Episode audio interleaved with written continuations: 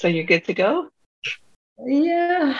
Yeah. All right. Well, hello, everyone, and welcome to the Talk to Danielle podcast. I am your host, Danielle C. Baker. And before I introduce uh, today's guest, make sure to like, follow, or subscribe to whichever channel you're watching or listening to. And uh, that way you get notifications every time we have uh, new episodes. And today I have a very special guest, uh, a good friend of mine. I like to consider her my good friend. We've been working yeah. Uh, together as accountability partners. And uh, I just love her energy. She does great work. I have Sarah Udoh uh, Grossfurthner, and I hope I pronounced this properly because my French oh, yeah. kind of tricked me. Okay, that's good. So Sarah is on. She is an amazing author, a beautiful story, a powerful message. So thank you, Sarah, for joining me today, and uh, just so we get to talk. Yeah. Thank you, Daniel. I'm really excited. I'm glad to be here. Thank you very much for hosting me. And uh, yes, you are a friend. I do consider you a friend as well as my accountability partner. We all need that. Yes, of yeah. course.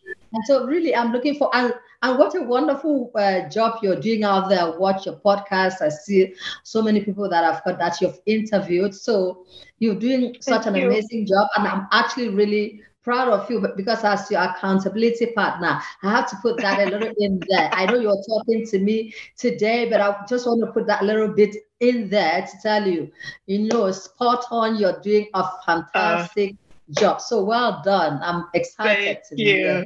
Uh, thank, you. Thank you. I really appreciate yeah. that. Yeah, mm-hmm. especially coming from you, I appreciate it. But we're going to put the spotlight back on you right now. And um, before we get started with everything that you do, can you tell us a little bit about yourself? Tell us your story and and uh, how you got here. Okay, well, my my name is Sarah Udoh Grossfurthner. So already you know that, and um, I live in Vienna, Austria. Um, but I'm originally from Nigeria. I'm very much full African, and um, I'm a writer, as you know. I'm um, storyteller, and mm-hmm. uh, I also sometimes do events. So I'm I sort of wear a whole bunch of hats. So I hope uh, a whole few of them fit. And I'm a mother proudly one. And um, yes, I've been writing for a few years now. And uh, my, uh, my background, of course, is uh, my first degree was in uh, international relations and uh, diplomatic studies. And uh, my second, the one we are kind of like going to be focusing on today, is on professional writing from Cornwall University, Falmouth College in Cornwall in England. And uh, mm. so that's it. I, I guess uh, you'll be, as we go in, you'll be knowing a little bit more about me. But on overview, the overview, that's who I am, Sarah. That's amazing. That's I keep Sarah. learning. yeah, I, I, keep learning a little bit about you every time, and I love it. They're so interesting. Uh, we're going to be talking about your books very shortly, but you you do have this one is called uh, "From um, Going from from Fearful to yeah. Fierce." Yes, and yes. I just that's a beautiful message. It's just one of the, the, very powerful one. And you do talk about how on the journey to self-discovery, mm-hmm. you have to um, to step away from the crowd. It's to be able mm-hmm. to find yes, your true self. Mm-hmm. Can you tell us a little bit because that's not an easy and it's an ongoing thing. Can you tell us a little bit about uh, some of the challenges that you would have had uh, to overcome when you decided that okay, I'm stepping away from the mass. I'm stepping away from the crowd and I, I'm, I'm going to be me authentically and unapologetically. Mm-hmm. Mm-hmm. Well, you know what it is. I mean, I once heard someone uh, said that who best to encourage another than someone who has gone through discouragement herself? So when I talk about stepping away from the crowd, it's something that I've had to also learn. And the challenges is uh, the uh, part of the challenges I've had to uh, know overcome is the idea of knowing who you are. When you know who you are, uh, for example, I'm a, a, a people person. I like people around me, and so one of the biggest uh, uh, challenges I've had to overcome is that knowing that sometimes you need to step away from certain, you know, certain people. Like mm-hmm. sometimes mm-hmm. you go deep so much into people because you want to be around people so much.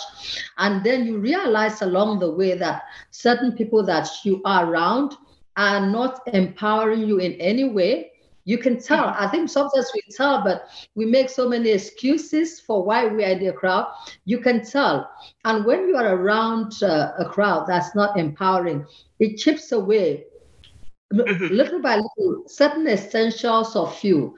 And at a point, at a certain time, uh, you might find it difficult to actually recognize who you are because you're so used to being in this crowd and maybe in order to want to belong in that crowd you sort of like maybe you you quote to certain things that you should not just because you don't want to be seen as mm, she's funny oh okay why she's doing that oh she's going to be like this this a sort of like underlining message that if in order for you to belong to our crowd, you have to be a certain way.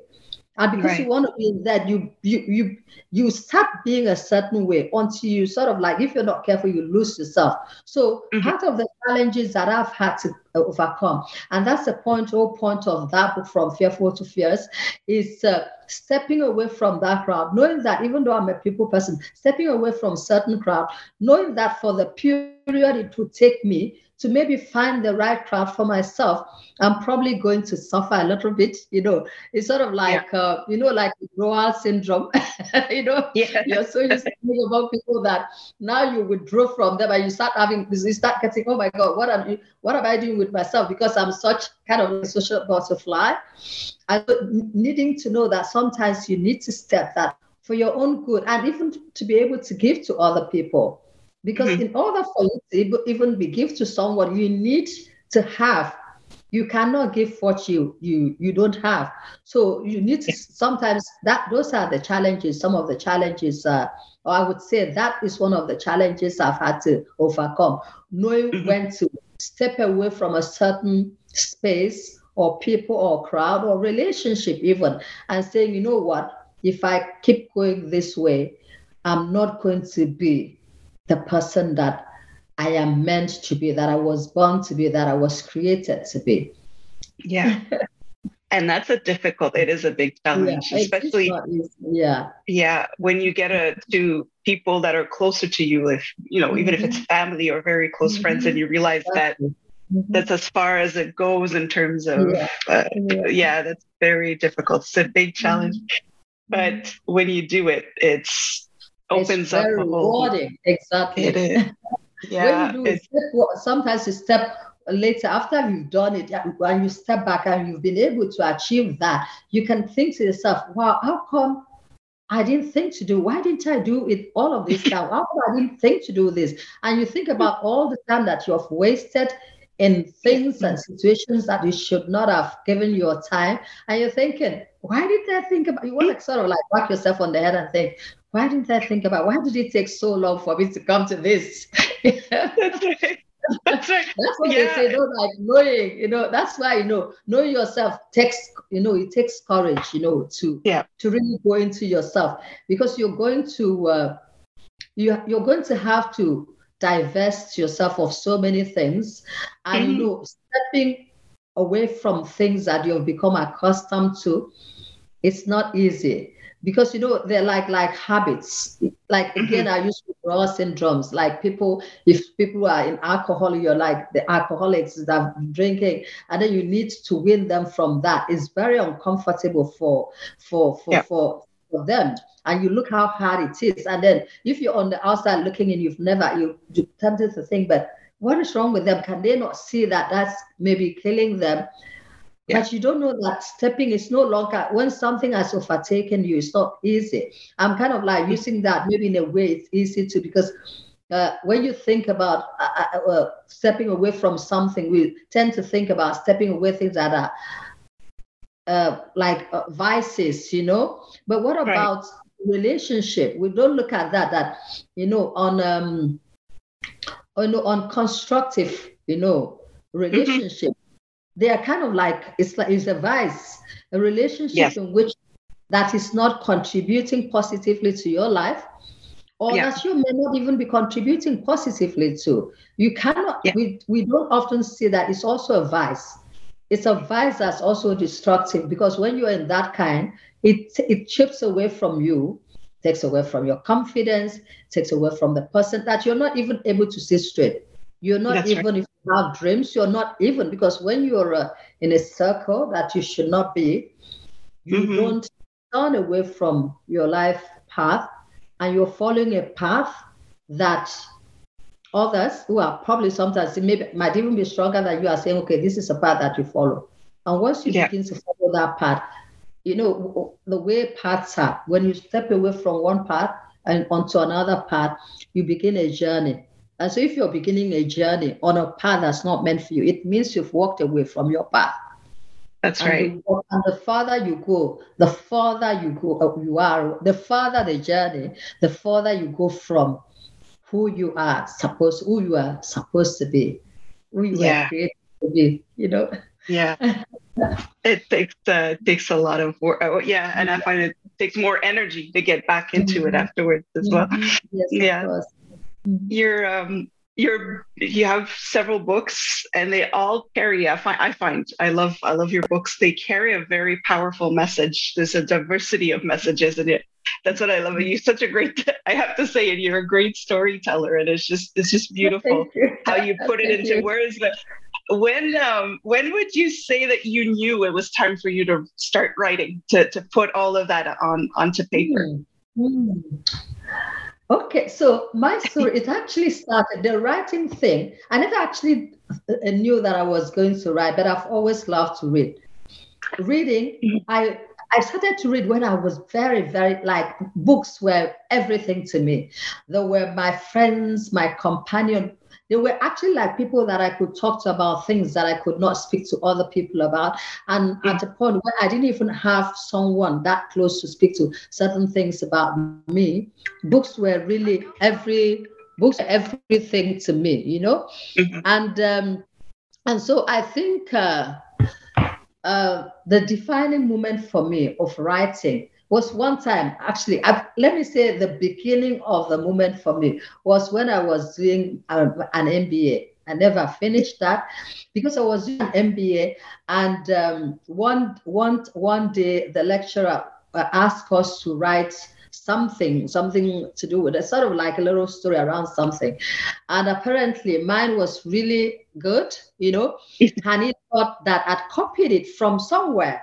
And so mm. he called me into his office and said, you know what, we take plagiarization very seriously. When we ask you to do a job, we expect you to do it you know you're to be original we don't expect you to take copy mm-hmm. and he just went on and on i was just looking at him thinking he didn't even ask me how I came by that. So when he was done talking, I thought to myself, how am I going to convince this man that I actually mm-hmm. wrote that? What if I said it's going to look at me with suspicion, like, did she actually write that? So I said to him, I turned to him, I said, you know what? Pick anything, anything on your desk, and I will write a story, write you on the spot.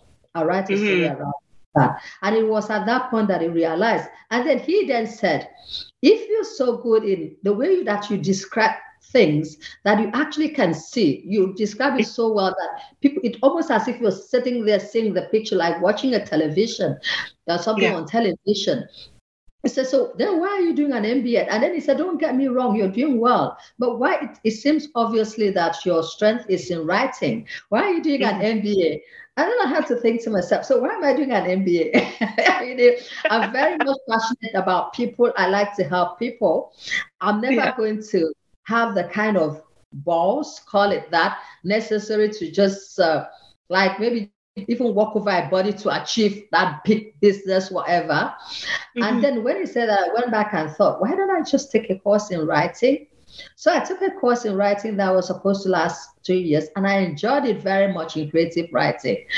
And then it was long distance. And after that, I now thought, by then I was like a, a year into, a little a year into my MBA. And mm-hmm. I decided, and it was actually, and by then I was, so I said, okay, I'm going to stop the MBA because it's a lot of money, obviously, to spend, and it's a lot of time studying. And by then, I was also a mother, and it was hard hill going, even to study for that. But because I mm-hmm. wanted it, I had to make time. So I said, let me study something that I know I'm really going to enjoy. And that's part of the self knowing. And you could say that I was in a journey of knowing without actually knowing. So I, I uh, stepped from that and I started uh, a writing program, a master's with uh, Falmouth University College, Fal- uh, Falmouth University College in, in, in Cornwall in England. So that's how I stepped away to, to write. And then other things follow. No, but I'm not going to preempt the question. So I'll just get like sort of like we work along and everything would will unfold. Yeah. I, actually, let me just say something about that writing because one of my books, um, but it calls me blessed. Huh? Mm-hmm. When the unbelievable, I know, when the unbelievable happens to believers. I don't know if you can see that very well.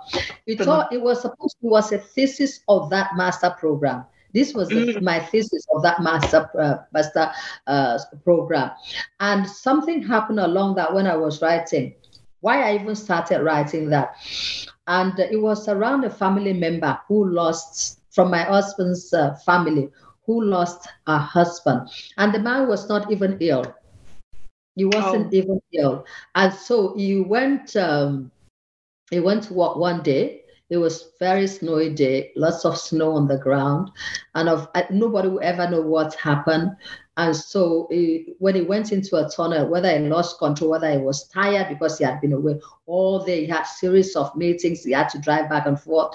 Maybe he yeah. just slept, maybe he just sort of like fell asleep for just a minute and he went straight into a wall and he died on the spot.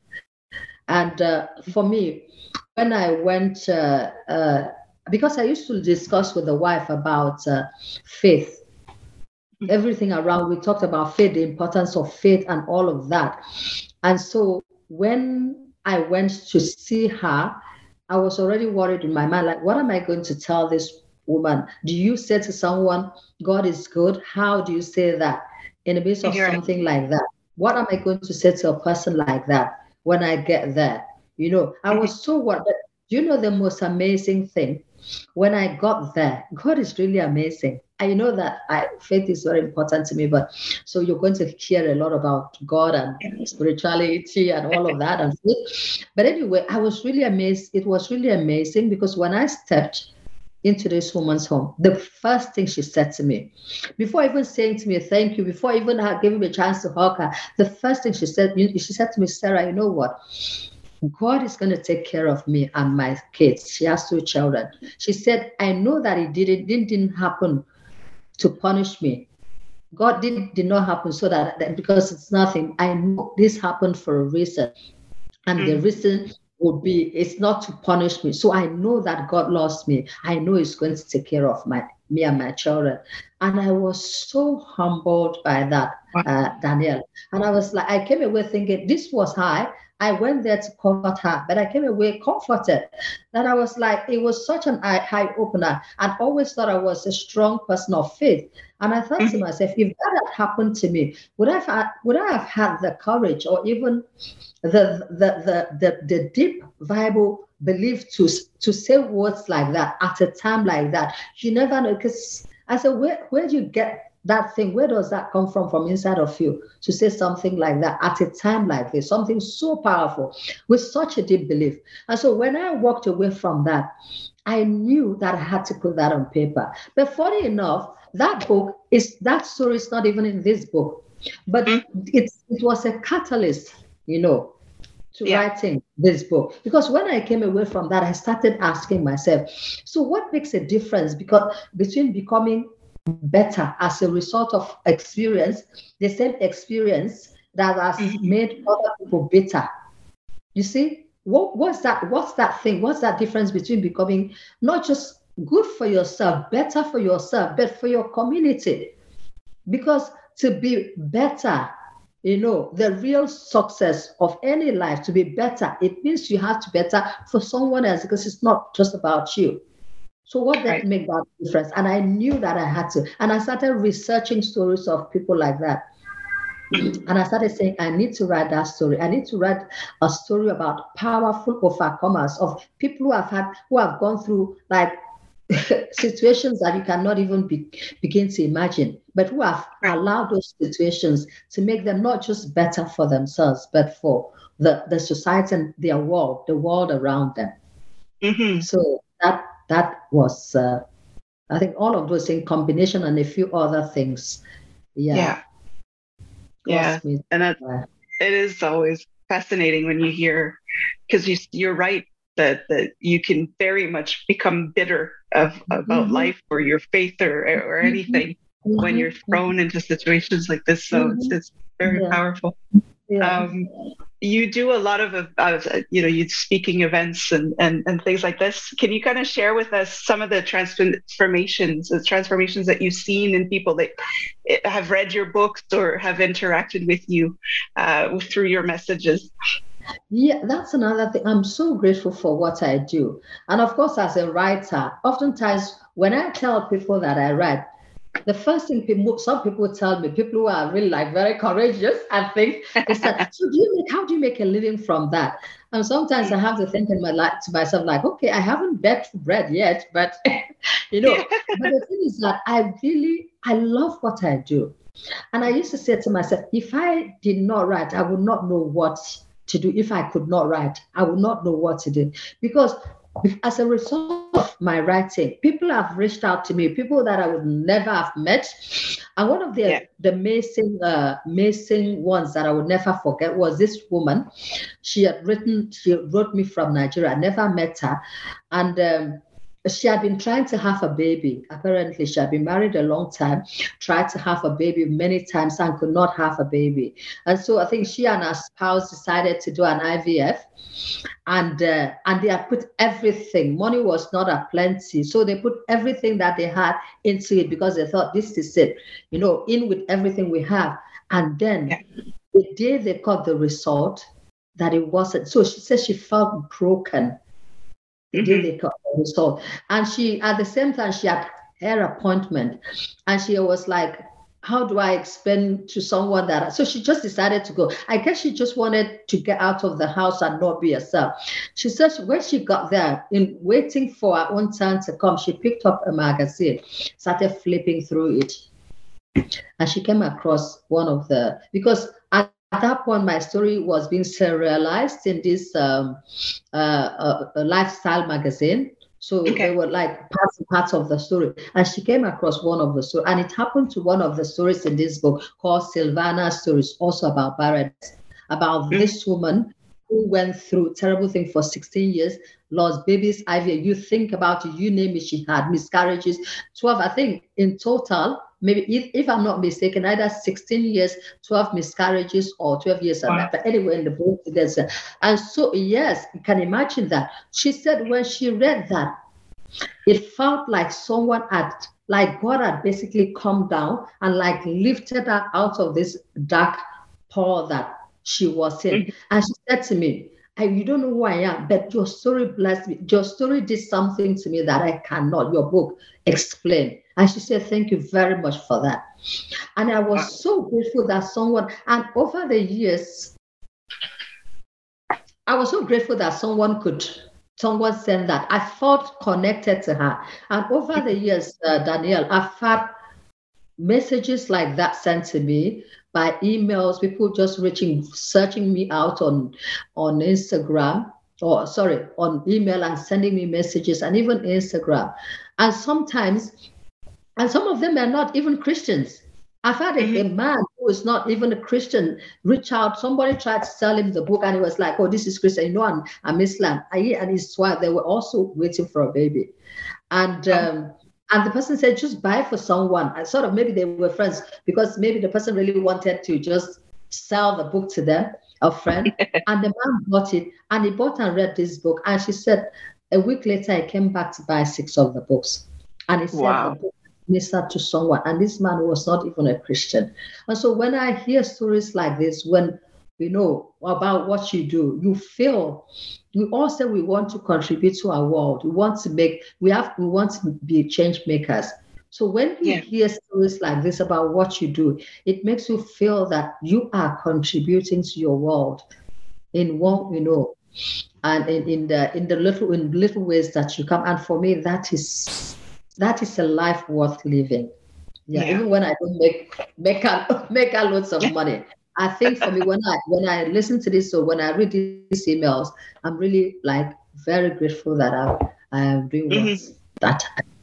Mm-hmm. Yeah, it is. Uh, it is a, incredible because when you read you you write the book, there's so much technicality in it, and then it's out mm-hmm. there, and you, you're moving yeah. on to something else, and you don't realize that it actually is yeah. how how powerful it can be for somebody. That is exactly. incredible. It's very, Before, books are very spiritual. I, I see them as very spiritual. I've always loved to read. Like they they can lift you out of the most like the things you can't share. They, you can read just it could just be a text in the book, and you will you yeah. will come away feeling as if you're walking on air, like something really powerful, and just being able to put that down I know that is a blessing to someone. And there's another thing actually, when I, before I actually was writing, I used to feel that I had a dream one time where I, uh, in the dream, it was like I was speaking to a crowd of people. I knew it was a crowd of women, and it was a full hall. Mm. And every one of them was listening to what I have to say, I had to say because they were all cheering me on. But in that dream, I was shown this woman at the corner on my right hand side. She was, and I can tell exactly to the pews where she was sitting on. And in that dream, a voice said to me, Your words are for her. Everyone may be listening, but your words are for her. And then I came away thinking that, oh my God, so what I'm doing is not just round, random.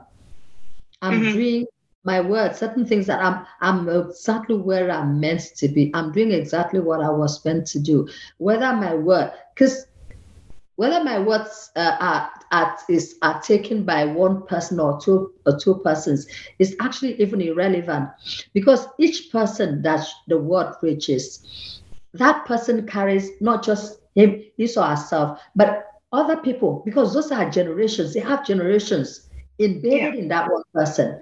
Because if you're a woman and you're going to get married, you have your own children and your children will have children, you have grandchildren, you have friends. So whatever you can learn, whatever that you take from that, it goes, you also distributing them. So the words that you put down in books, they are like spirits, they are like messengers. They go out there. So it's beyond you. It's much yeah. more than who you are.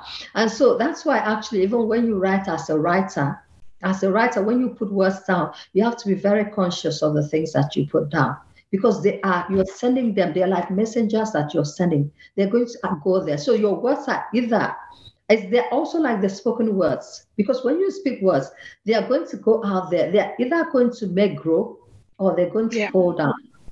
So when you write stuff especially people who write inspirational things or inspirational people who are inspirational writings you have to be conscious that the words that you put down they're either going to pull up or they're going to pull out yeah. Yeah. or pull down rather. They pull up or they pull down. And so when I'm able to hear words like that, I'm I'm kind of grateful that the yeah. the little words that I'm I'm able to pen, uh, they they can have that kind of impact. Mm-hmm. Yeah. That's amazing. Uh, before we start talking about your new book series, uh, I'd like to know uh, what what would you say are two things that you're grateful for?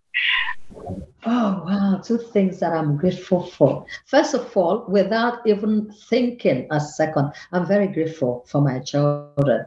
I'm mm-hmm. really grateful. I'm grateful for the family that I come from. I'm grateful for the mother because, you know, it's like a handing over. You know, I wrote a book called The Old Woman Who Refused to Die. And oh, when yes, people my favorite. Me, when they read about the title, they're like, oh my God, that's a very funny title. But there's so much embedded in the title. it's not just about the funny, whatever title, it's about proper handing over.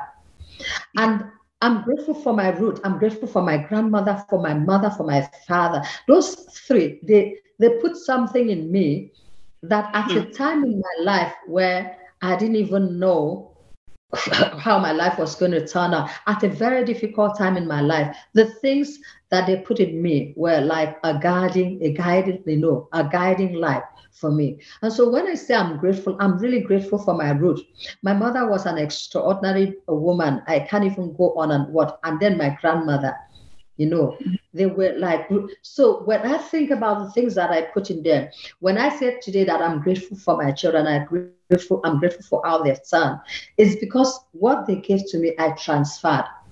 And God has been so faithful that He's allowed the transpiration to stick, to bear fruit. That not only yeah. did I plant in them, God was amazing that He caused that plant to grow, to bloom, and then to mm-hmm. bear fruit in my kids. So I'm grateful for my children. The second thing I'm grateful for is to do with my childhood. Uh, when I was uh, eight years old, I, I put that a little bit in some of my books. Actually, those are uh, some of the foundations of the way that I believe, and some of the mm-hmm. things that. When I was eight years old, I was uh, I was uh, fostered by uh, my my mother's brother and the wife. Mm-hmm. My uncle was he was a very very brilliant guy. Went to school Ivy League University.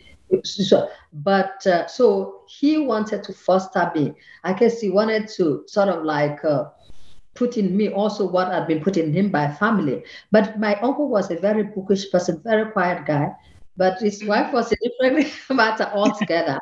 anyway, when mm. they took me, I was they took me to Lagos. We, I come from Akwa Ibom, that's in the southern part of Nigeria, and they took me to Lagos. And at that time, traveling from uh, from the area from my to Lagos was like easily could go 16, ma- 16 hours, you know. Mm. And the idea of the foster was that I would be with them until I was 18. And the time I was with, with them, I was not going to be allowed to go on back and forth because they needed me to be focused and get used to you know, making that my new home. And so when I got there to Lagos, one day uh, a friend came to visit, you know, uh, my auntie, and then uh, my uncle's wife, my auntie, of course, and then looked around and I guess looked at me and and and thought I was a very smart child based on whatever she'd asked and what she observed of me, of me. And she said to me, Oh, what would you like to be when you grow up? Hmm? And yeah. I looked at her and said, I would like to be a doctor because at that time I grew up from Nigeria. And in Nigeria, even to this day, say mothers want their children to be three things to study uh, law so you can be a lawyer, study medicine so you can be a doctor, or study engineer so you can be engineer, engine, an engineer. So for a typical, to a typical uh, Nigerian woman, then even mm-hmm. now, the point it's changed a bit now, but then to a typical Nigerian to say that their their son or their daughter is a doctor was like wow, big thing. Or my yeah. daughter is a lawyer what is your type? Well, half a lawyer, half a doctor. And, and actually, this auntie of mine wanted her children to be doctor, lawyer. She like picked up, picked out what she wanted her kids to be. You know, so mm. I said I wanted to be a doctor. And uh, so I, I was actually looking at, at my auntie, feeling very, you know, little girl, I was eight, waiting for her to kind of like pat me on the back and say, wow, smart little girl, you know what? And my auntie looked at me like, and I could tell as a little child, you know, as kids, you can tell someone is displeased with you, but you don't know why. And so yeah. when the visitor left, she called me and she said, So what did you say you want to be a girl when you grow up? And I said, A doctor, also very, very excited. And she looked at me from head to toe and she said, For such an insignificant, useless, stupid little girl, mm. you really have grand ideas. And I tell you, uh, Danielle, and throughout the time I stayed with them for almost seven years, this auntie called me stupid, useless, idiot, I mean, worthless, anything that on a daily basis, several times a day, like on a daily basis, you know. And The Fearful from Fears, the book that I write, which is my uh, now my uh, my brand, comes from mm-hmm. that. Because you know, no matter how great you are, how fantastic you, if someone tells you on a daily basis, especially as a child, these are your formative years, and they tell you you're stupid, useless, at a point you're going to even act, you believe you're stupid, or even start to act stupid because yeah. it's a subliminal, it's a subliminal message to put in your head and say you're stupid, useless. And so, anywhere along the way, the woman did everything I mean, it was so bad that even our own sister, our family, our own sister, the same mother, the same father, used to tell her, don't be mindful how you treat this child because you don't know what this child will be in the future.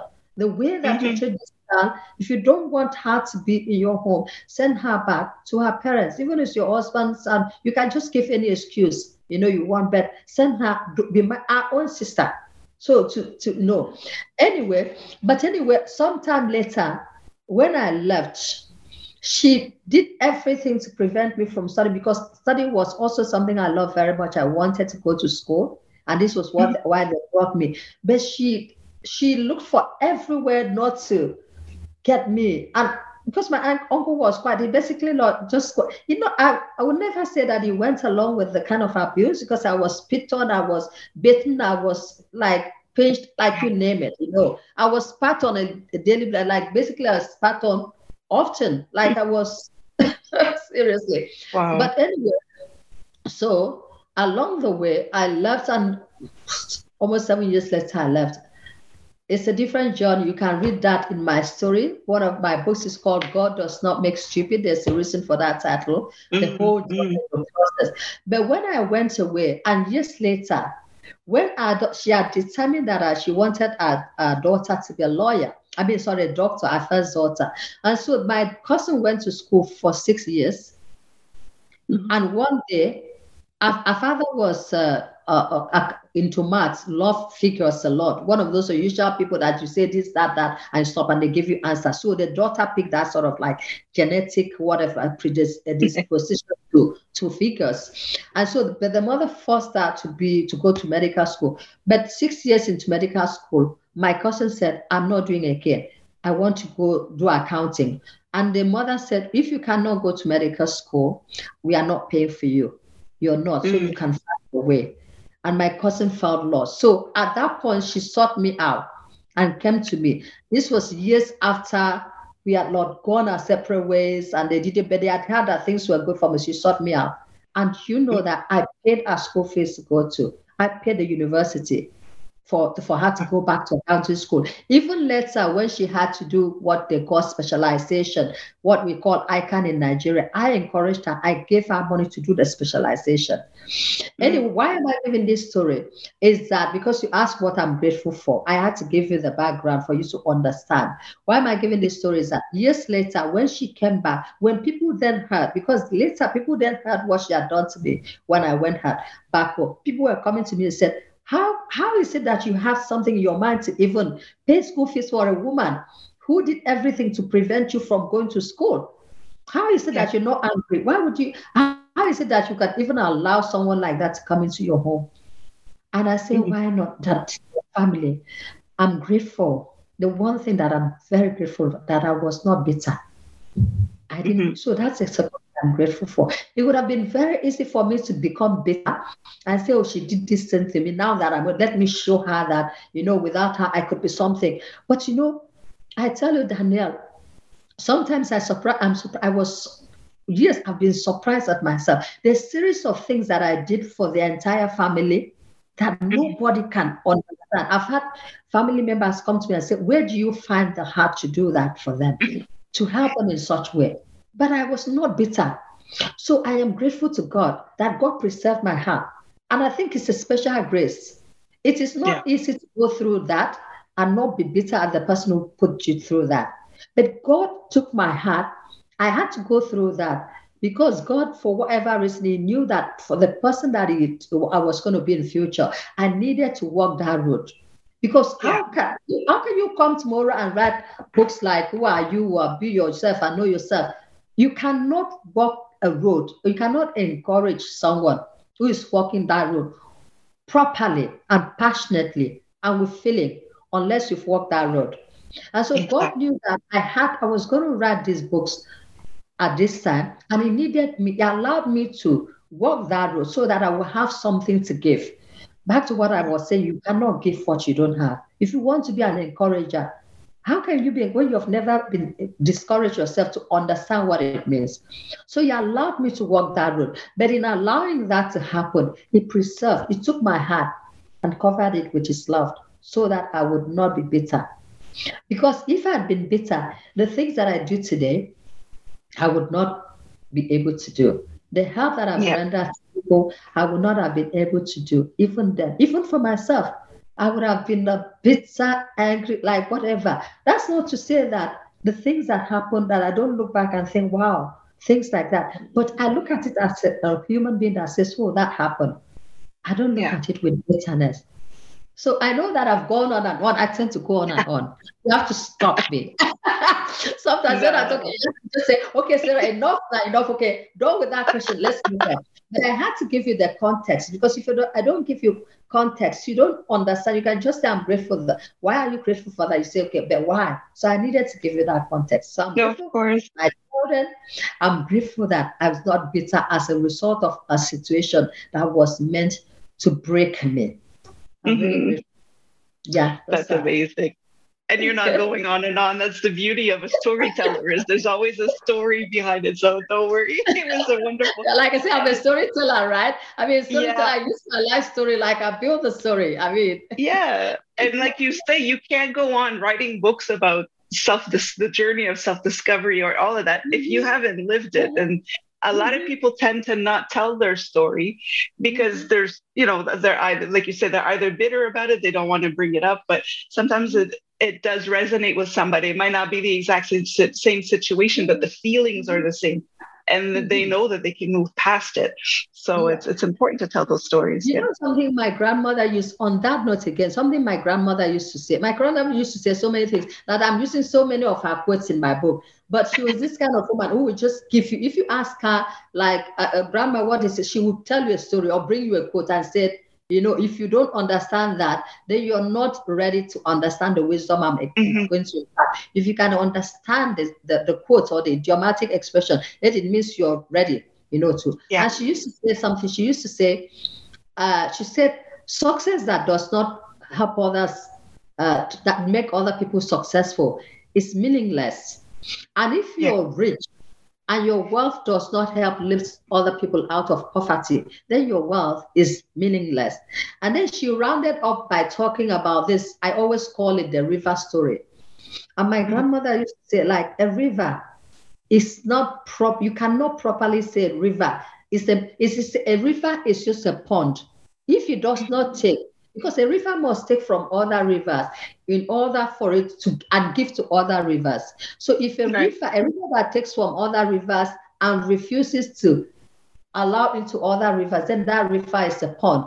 And she said to, she will always say anything in a pond, mm-hmm. it's not life giving. A pond is, is that even if something that's living in a pond, it's not actually something that you want to take care yeah. to yourself because anything that's in the pond is just tadpoles and little whatever that you're not even if you're saying fish you're not going to eat it like saying okay lord those are disgusting things.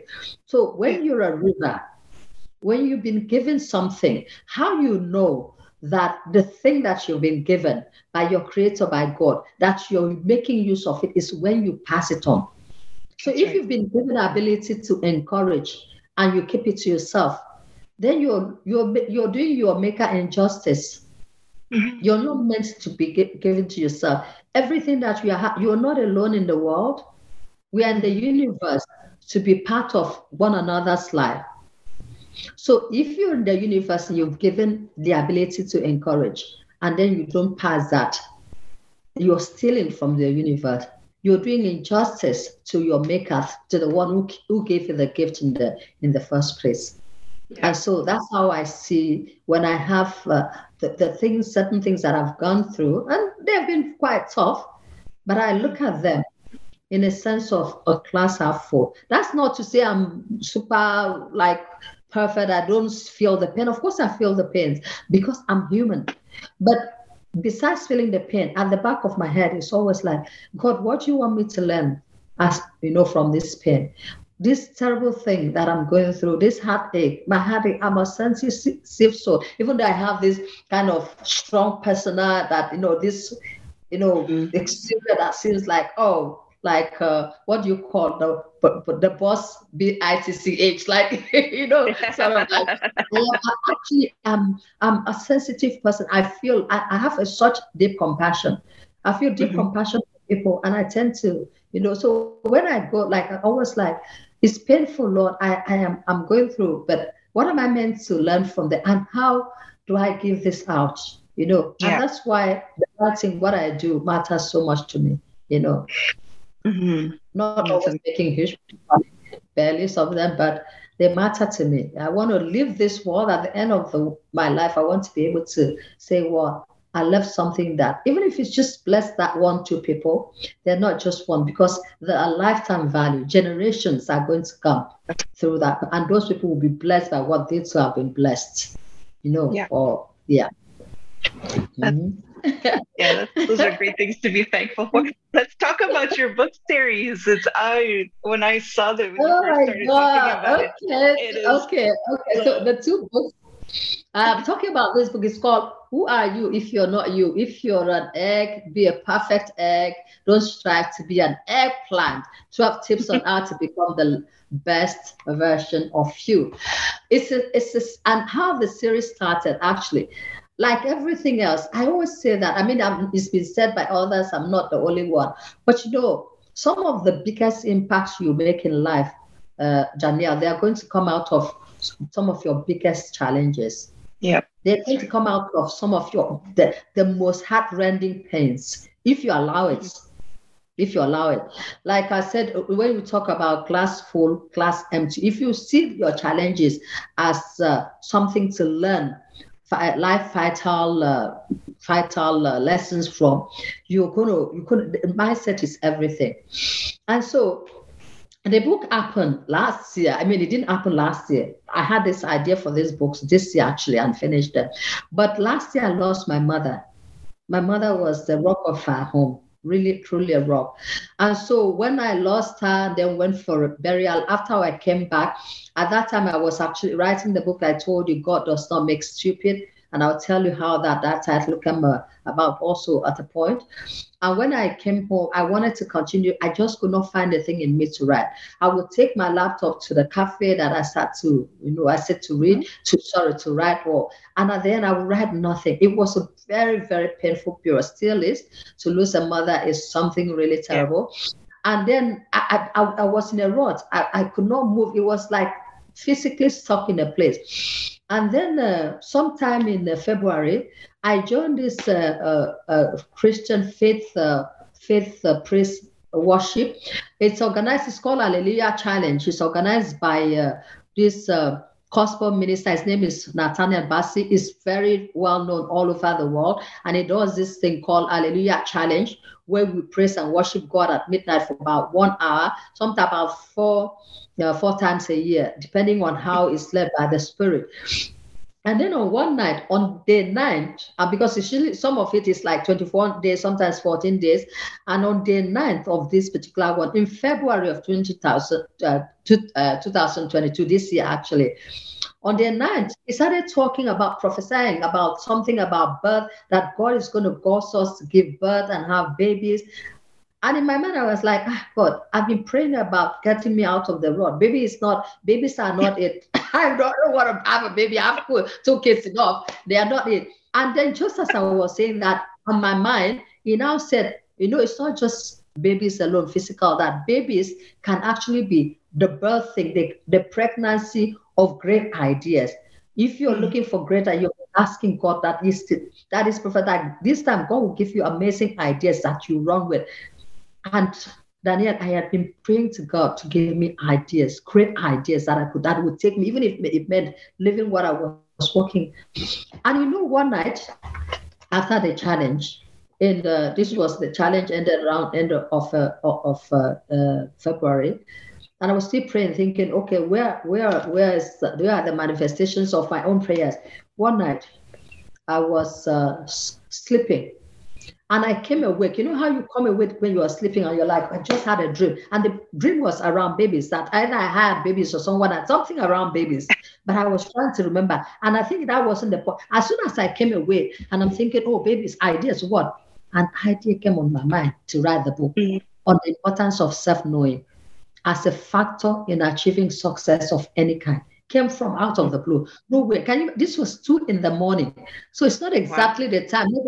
I could not like say that. Oh, I when I was thinking and then sort of like mulling over things, and this came. It was just came out, and I knew that God had given me this idea. And as soon as that idea came, I had my. I always have my laptop by my bedside. I'm a writer after all, so I picked up the letter. You know, turn it on. I mean, sorry, the computer. Turn it on, and I started writing things. It was like someone was telling me the things exactly what how the the the structure was going to take, mm-hmm. how I was going to, and I started writing. Two in the morning. By seven the following morning, which was the same morning, but following of the same month by seven, I had thirty percent of the first book. Oh wow! I mean, it's a pocket-sized book, but you know, I mean, but there's not nothing pocket size about it. I know I was inspired. I had 30%. And from there, I just started writing. And halfway with uh, to finishing the first, I had idea. That was when I knew it was going to be a trilogy. I had idea but for the book part two. I started writing this book in April. By September of uh, 28, I had done presentation. I had I uh, uh, written, you know, like a proofread the book, send it to my editor, done everything, done the cover themselves, you know, the covers are ah. another story, you know, done the covers, gone to the artist, had them, because the covers, they represent, I, it had to be exactly, because I had an idea exactly what the covers were, because the, the covers, they represent everything, you know. It's about mm-hmm. this, this was, who are you if you're not you, you know and it's about yeah. this look at this egg. So don't strive to be an eggplant if you're an egg. And so there's you have this main egg wants to be an eggplant and it's, it's turning purple on the top and then it's feet and it's thinking oh i've succeeded in becoming an eggplant. But it has cracks all of the cracks down the body of the egg they're intentional but he mm-hmm. actually he doesn't realize that in trying to be who is not meant to be, there are cracks running through him. He thinks he has succeeded. And you have the other egg standing around and looking at thinking, what the heck? You know, what does he think he is? It's not an eggplant, yeah. he thinks it's an eggplant. And he's looking all arrogant, thinking that mm-hmm. Succeeded. That's the idea that I was given to write this book. The importance of authenticity, of being mm-hmm. who you are created to be if that's not inspired, I mean, I don't know what, because I certainly could not have come up. I had no idea. I wrote this book and I started writing. I know out of this book, I had book presentation, two major presentations. I had a presentation in September and I had a presentation first of this in December. And now mm. the third part of the book, it's done. I, I sent it to my editor and I, I'm waiting for it to come out. You know, this between April and now September, I mean uh, November, December, that's like less than like eight months or less. Long. I've written three books, published them, had a presentation on, of a bed. So that's inspiration. I was inspired. And not just that, out of this book, and I have podcasts, and then I start to speak. And then I start to now know where I'm going with it. That I need to I thought the audience was going to be, all, you know, all that. But okay, I, will come to that. But that's just what the book From Fearful to Fierce. Yeah. You know, it's more from Fearful to Fierce trilogy. You know, there's From Fearful to Fierce book that's coming, but this is a trilogy, a series on the importance of self-knowing. Like know yeah. yourself in order to become, you know, the best, you know, version of you. You know, you cannot be anything if you don't know you. Like if you tell someone, Oh, I'm going to be the best writer tomorrow, but you don't even know who Sarah is. How can you be the best of what you don't even know? Yeah. Or tomorrow I'm going to go out there and impact the world. How can you impact when you don't even know who is impacting, who is doing the impacting? If you don't even know who Danielle is. You see what Yeah. So that's uh, that's the whole the idea around like um, the, the the F- FTF, the, the current. That's uh. Yeah. Yeah. That's great. I just love it. It's just it just comes together and it's just beautiful. mm-hmm. I wanted to ask you because uh, I love asking this question for people because there's so much going on. You're always busy. You're ever. How do you find balance in your life between work, between writing, between family, between just taking time for yourself, and not get lost in all of it? How do how do you find the balance? How do you find balance? Well, the idea, the balance is knowing that uh, you're not one linear. Mm-hmm. Like, for example, you're. Danielle, you do podcasts, but that's not all who you are. And so you're yeah. Danielle, you're, you're a mother, you're probably a mother, you're a friend, you're someone's lover, call it, you you belong to a community. And all of this is part of, all of these things are part of who you are, who Danielle is. And so if you're a mother, for example, and you're also a child to someone, you're mm-hmm. gonna you have a place in your heart to love your mother but at the same time you have a place in your heart to love your own child and at the same time to love your spouse at the same time to be a friend to to your friends. You're not yeah. one linear and so when you talk about uh, how to find how do you find balance finding balance is just part of who you are. That's what life is about it's mm-hmm. about who you are. It's a little like the universe you know. You're for example if someone were to find the universe go to the universe and say oh wow you know this universe you have you have uh, winter you have summer you have spring. Like these are all very extremes. How do you find how are you able to be all of these things and you're just one universe? And if the universe were to answer the universe would say well that's what that's why i'm a universe that's why i'm the universe you know, I'm I'm the universe because I have all of these things. That's what makes me a universe. I, yeah. I in it in, in it I, I contain I contain uh, uh, the, the the the I contain winter I contain summer I contain all of this. If you were to take mm-hmm. summer out of me, then something vital is missing from me. And so because I'm the universe, I'm able to manage all of the parts of who I am because that's what I'm supposed to, to do. So when you ask, uh, I'm, so I'm always a little surprised when people ask someone and say, "How do you find?" I mean, it's a beautiful question, but I'm saying yeah. that that's you you are you find balance because uh, when you know when you recognize who you are, you find mm-hmm. balance. Know that you're not one linear. There are all aspects of you, and these aspects yeah. of you makes you, and these aspects of you they make you who you are. So Danielle being a mother, Danielle being a friend, a, a, a daughter, a, a, a, mother to another, a friend, a lover, whatever, a part of a, a professor, an educator. An yeah. educator who is uh, Danielle does not mean that uh, it's uh, it's going to uh, that that educator cannot operate as a mother. Does not mean mm-hmm. that Danielle cannot operate as a friend just because she's an educator. When it's time for her to wear the hat of an educator. She steps into that role and wears that hat and operates you know, based on that. And when she's done with that, she goes to, she becomes a, a, a, a, mother, takes care of her kids. And after she's done with that, she goes on then to become a wife. All of these roles, they make you who you are. Mm-hmm. For example, if you wanted, if you were to say, I'm a career person, and then you let go of your home front and you're not able to find a way to make that work, even when your career works and you're successful at it, when you go home and look at your home front and you see that your children are probably not the way that you would like them to be, guess what? Your success is going to sour your mouth because you're going to think something is not quite right here. Right. And then if you're a Danielle and your mother, you've done all you want to do as a mother, and you want to be a career person, and somehow you don't find a way to make that fit, it's going mm-hmm. to also have a little bit of sour, leave a little bit of your sour in your mouth because that's what you want. So finding yeah. balance is in understanding that I have a role to play as a wife. I have to play it. I have a role to play as a mother. I have to play. I have a role to play as someone's child. I have a role to play as someone's uh, friend. You know, I'm going to make that work because I am Danielle. I am not one linear. I'm a human being that contains all of this. I'm like the universe with all yeah. of the things that make the that make the universe the universe. You know, mm-hmm. that's the way I see uh, balance. I do what I have to do because I'm not one linear.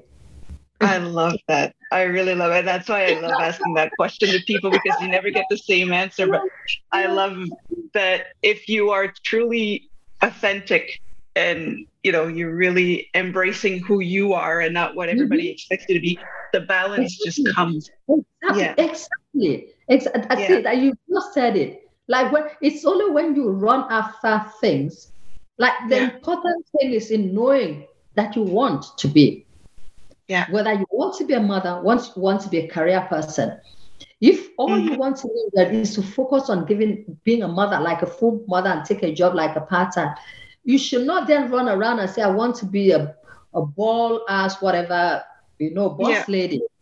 If you're not, if you're running after that kind of life because someone else is doing it, and you see them doing it, guess what? You're not, and they are successful and they are happy. You're not going to be yeah. happy because that's not who you are created to be. So the yeah. balance is knowing who you are and knowing that you're composed on all of this. And then when you want it and know, based on the knowledge, your knowledge of yourself, that you yeah. fit this, know that you have to make them fit because I love it. Not, Mm-hmm. Yeah. Oh, I'm taking that wisdom with me. I love it. It's just it's just so so easier to understand and and not to be too hard on ourselves when we do feel a uh-huh. little out of balance because it's something that's mm-hmm. going against who you are. So mm-hmm. I love that. What uh, okay? You talked a little bit about your trilogy with the with the new books, but what are you uh, working on right now? What's next for for Sarah? Oh, okay. Oh, well, I've just finished. I've just sent off my uh, the third of the trilogy called "Be You." You know, mm-hmm. and so of course you have the first one says, "Who are you if you're not you?" and the second one says, "So you know you now what?" Yes. And the third one is you. So someone was asked me. There's something in the book. Someone was say like you put one and say you've talked about who you are, who are you if you're not you, and then you talk about be you, and they said, is it not one and the same thing? And I said no, because mm-hmm. if you're talking about know who you are, if know you, and then you say be you, how can you be something that you don't know? So yeah. Said, makes sense. When you talk about knowing who you are, is to go into yourself and understanding Danielle, for example. Who is Danielle? Daniel can wear many hats, but deep inside, what matters to Daniel? Because mm-hmm. who you are, they're based on the values, what matters a lot to you. And you, your values are going to be different. Mm-hmm. What matters to me is like, for example, if you say, for example, if I, I did not have friends in my life, I would not know how to live my life if I did not have that crowd. There, there, there yeah. are also other people who are very happy just to be by themselves. They are not very much into crowd. And if you're a crowd person, you're looking at them, them and thinking, how can they just be so alone and be happy? So right. the thing is in the thing there is in uh, like is is knowing. And so now it then as so now that you know you, so what next? So the idea yeah. is that is it okay to just say, okay, I know who who I am as a Danielle what what do you do with that knowledge? Because yeah. we are not uh, no, you're not uh, nobody's static. Human yeah, beings, right. we are like fluid in the sense that you're meant to like constantly at, I don't know to call it regenerate. The person yeah. that you were yesterday is not who you are today. And the person you're going to be tomorrow is not definitely not who you are today. That's why when I say, for example, know who you are, you know 12 tips on how to become the best version of you the best version yeah. of you is constantly changing and so the idea is to know you so that you can take that knowledge what what matters most what your values are and constantly make the best of yourself so that you mm-hmm. can become not just for yourself but for because we are all custodians that's how i see each yeah. each, every human being is a custodian Think about it. If you are properly, if what you've been given custody of, if you're proper uh, keeper of what you've been given custody of, the environment, the world around you will become better for it. Think of some of the terrible people that we find in our world. Because of them, we have uh, certain things, certain, I don't want to go into, I don't want to mention them because it's quite obvious. But think of some of the biggest calamities of our world you know, yeah. they were started by someone, someone who had something they were given, but they yeah. didn't give it in a good way. And because of that, the world suffered. And every time a portion of the universe suffer for any the time span of the universe, it carries on to the next. You know? Yeah. so that's so who i so what, once you know who you are what next? Is it okay to just say okay i know who i am now but that no. You have to constantly you know uh, it's not a question of like it's not like you're looking at yourself and saying because somebody was saying is it like because you're never satisfied no. It's not about being never satisfied It's about knowing yeah. that you're not supposed to remain static. For example, mm. you gave birth, you were pregnant, yeah, and you were very joyful yeah. that you were pregnant. And then we was it okay to say, okay, now I know I'm pregnant. That's it, sit down. Okay, I've achieved it. I'm a pregnant woman, not barren. No, you wanted to give birth to what you were pregnant with. And then you become, you've given birth. You said, okay, so, oh, I've seen the face of my baby I love. Static, stay there, baby. No, you started to nurture the baby, to grow the baby.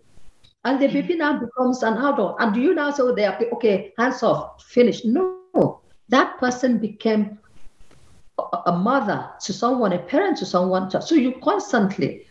So the idea really is that once you know who you are, what do you do with what you know? What next? Yeah. How do you use them? Not just to better yourself, but to better your environment. And the next one, the, the last one, the third in the trilogy, is called Be You. Mm-hmm. So be you who you were meant to be. I, I think that is very much self-explanatory. Don't yeah. run away. Don't don't run after crowd. Don't be pulled along by crowd. Sometimes being you can be very uncomfortable. Mm-hmm. That's why I say it takes courage.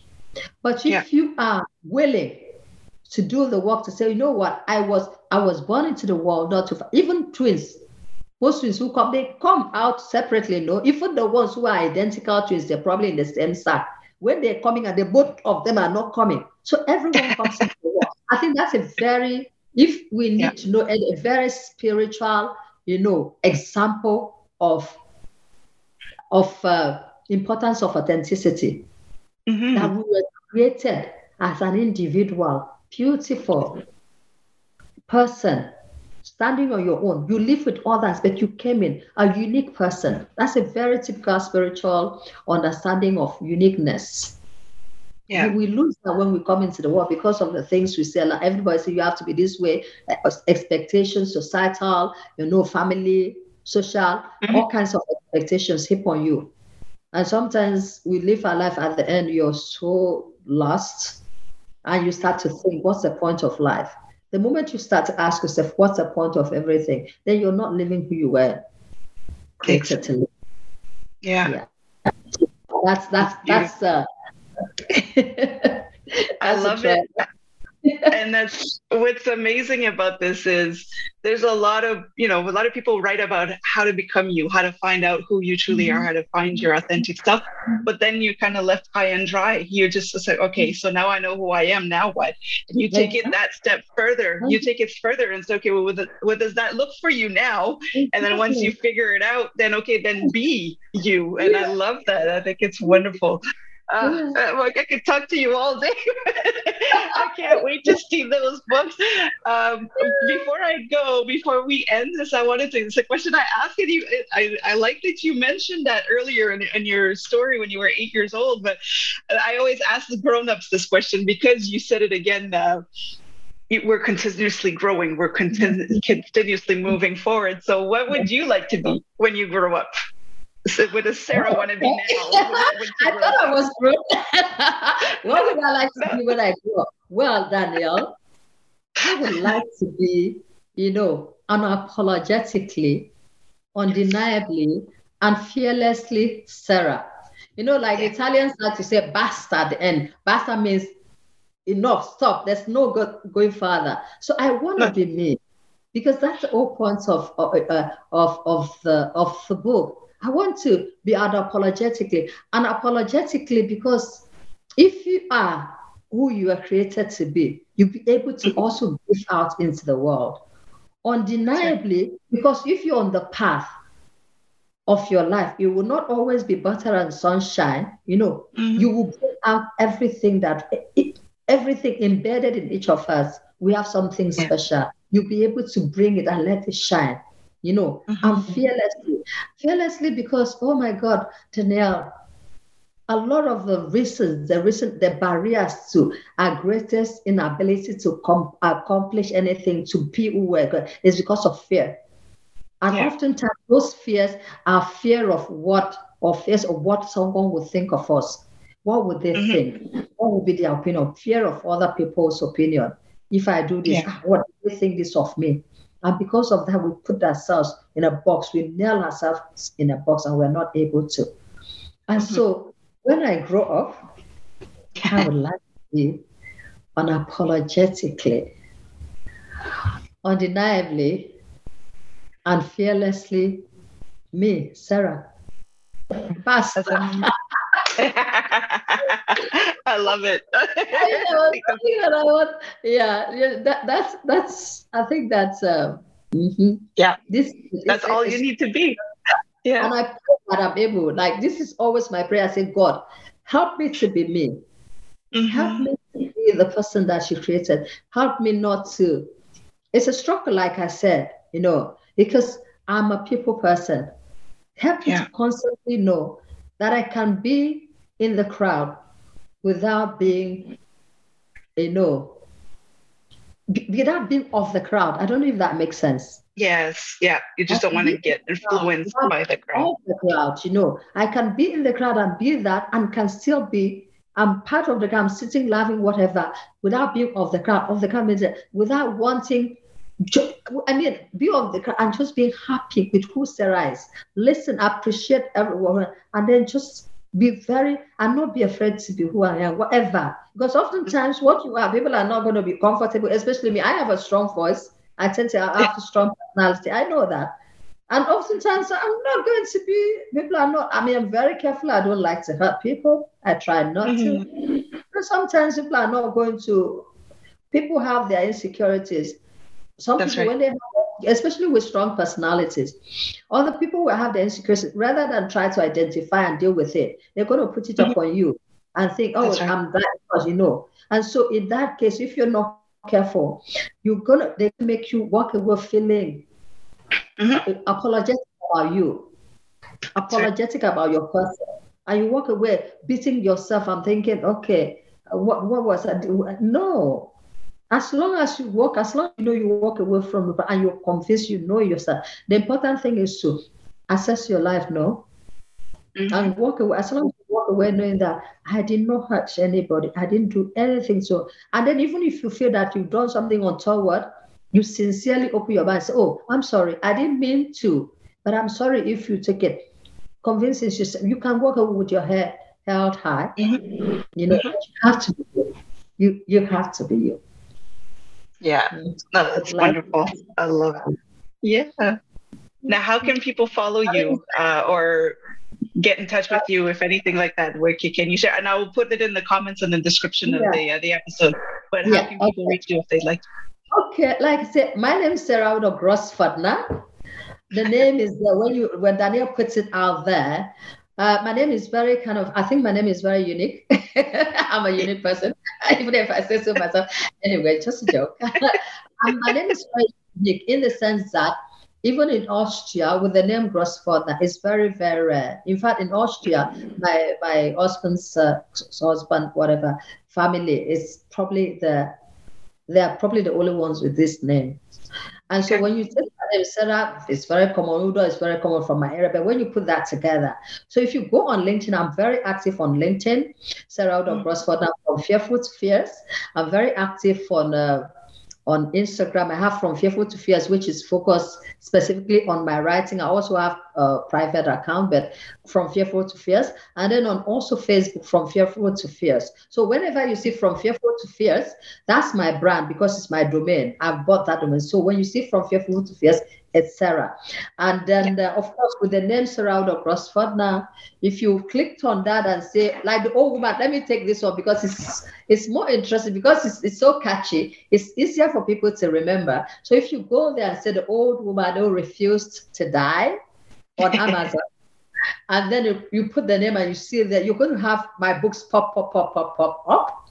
And so you yeah. can buy my, please buy my book and buy for Christmas. Yeah give people for gift as a present. I think it's a wonderful thing to give, like the trilogy yeah, to fear to fear trilogy is a wonderful thing. And for those, I don't know for, for if there's ever if there's a German person out there looking, listening, mm-hmm. one of my books is out in German, but He Calls Me Blessed is also out in, in German. Trust them being ich gesegnet. I mean, when you put my name, you have all my names. And then, of course, yeah. the new books are coming. So I have um, two new books coming, like uh, uh, uh, God Does Not Make Stupid. Mm-hmm. It's a very special book. This is an in-depth of my life story from when it all began when I was eight. Yeah. You know, so that would uh, next year. That's a project from next year. And then, of course, I do some podcasting and do a little talk, little bits of video. So, yeah, you can get me. But please buy my book. So, please, so Absolutely. that I can have these contents that are yeah. empowering, uh, so we can work this part together and help uh, become the best version of ourselves. That's right. That's right. And yes, you do want to buy our books. There are, there are so then, like I said, there's a diversity of powerful messages in all of the books. So absolutely, you need to go on Amazon and get them. Thank you. Thank you so much, Sarah. Like I said, I could talk to you forever, um, but we do have to we do have to close the, the episode. But thank you so much, and uh, definitely you're always invited to come back on whenever you can. And uh, it's such yeah. a pleasure to talk to you. And you, Danielle, like I said, such a pleasure to just come in here. I think that I would have been at my watch, but it's such a joy to to to mm-hmm. talk with you. I'm really, really super happy. We're the same uh, in the same circle, so to say. And uh, yeah, yeah sisters, you know, like apart from just being my podcast uh, creator, like no, definitely my beautiful sister. Thank you for hosting. Thank you. Thank you. And for everybody who is listening or and watching, don't forget again to uh, like, follow, or subscribe to the channel you're watching us from or listening to us from. And uh, that way you can get notifications. And don't forget to look at the description or the comments below. I will ha- add all of Sarah's information there so you can follow her as well. So thank you again. And for everybody listening and watching, until next time, stay safe, stay awesome, and we'll talk soon.